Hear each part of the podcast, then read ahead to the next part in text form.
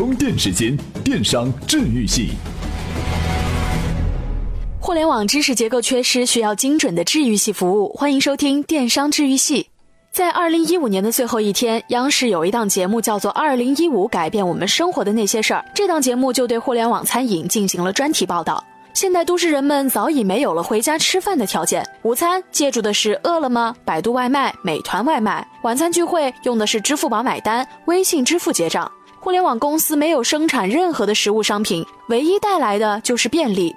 互联网餐饮改变了我们的生活和消费习惯，但是当我们所有熟悉的这些模式都玩不转了，互联网餐饮平台都不再提供团购优惠，也没有外卖小哥送外卖的时候，互联网餐饮巨头们未来的生态闭环将会是什么？本期节目，我们就从 O2O 点餐服务来探究互联网餐饮的预付新玩法。企业转型、渠道拓展、产品升级、线上引流，面对互联网的大潮。变则通，搜索排名、付费推广、流量分析、刺激转化。互联网知识结构缺失，需要精准的治愈系服务。充电时间，电商治愈系。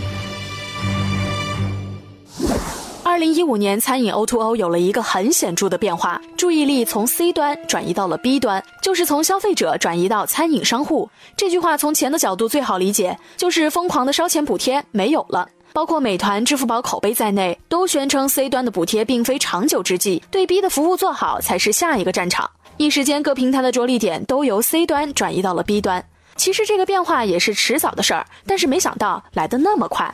餐饮 O2O 的各大平台一直以来策略就是携流量以令餐厅，通过获取消费端的流量来让客户端就范，进而将商户端纳入自己的版图。同时，这也是通过消费端去教育商户使用和重视互联网。这种战略的结果现在已经很明显。培养了消费习惯，捆绑了大批商家，但是随着补贴的减少，消费端没有优惠，就不会再通过平台点餐叫外卖，商户端则利润越来越低，双方对平台方都不买账。餐饮 O2O 的从业者一直把自己视为是一个教育市场的伟大角色，但是在二零一五年，他们反而被市场教育了一把。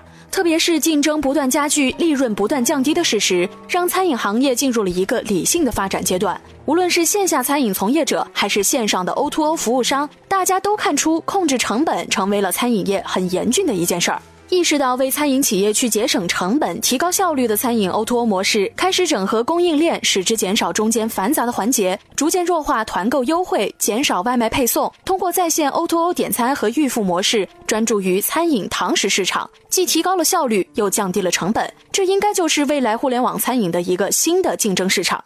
对商家来说，团购是利用商家让出的利润作为优惠来吸引客源；外卖呢，则是通过舍弃品牌餐厅与消费者的真实互动来实现客流量的增长。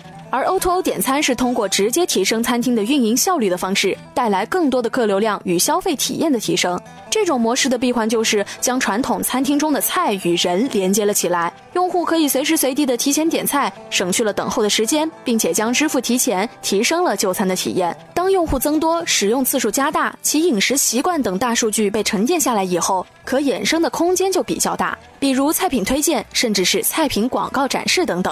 我们都知道，预付款模式目前主要是在快餐行业使用，到前台点餐、付钱、给小票、入座，然后等服务员端菜上来。这种模式减少了点菜服务员，但是大部分传统的中餐模式还是不能够使用这种模式，因为烧菜需要时间，菜品多，势必会造成前台挤爆现象。O2O 点餐就能很好的解决这个问题，消费者可以通过手机来点餐了，自然就不用点菜服务生。如果点餐后先把钱付了，餐厅就能放心的下菜到厨房，并且少了前台收银买单的环节。稍微大一点的餐厅，光买单就需要有专人负责，这也是一笔不小的开支。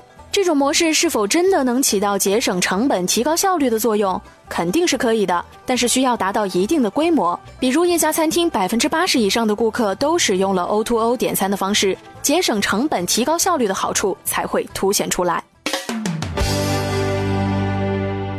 餐饮 O2O 其实并不是线下到线上这么简单，这是一个管理方式的变化，比 O2O 流量倒转更深刻、更彻底。互联网加对餐饮行业的深远影响是一种新的消费行为的培养，要玩出新玩法，需要花时间、花精力来培养。好了，本期节目就是这样。感谢 EO 网专栏作者吴丽渊向充电时间的小伙伴分享自己的观点和思想。接下来看下本期关键词。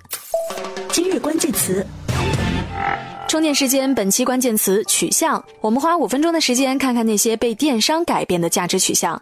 小伙伴们到充电时间微信公众号后台回复“取向”，就可以阅读文章了。本期节目由库里企划编辑，Loud News 老彭监制。感谢您的收听，咱们下期再见。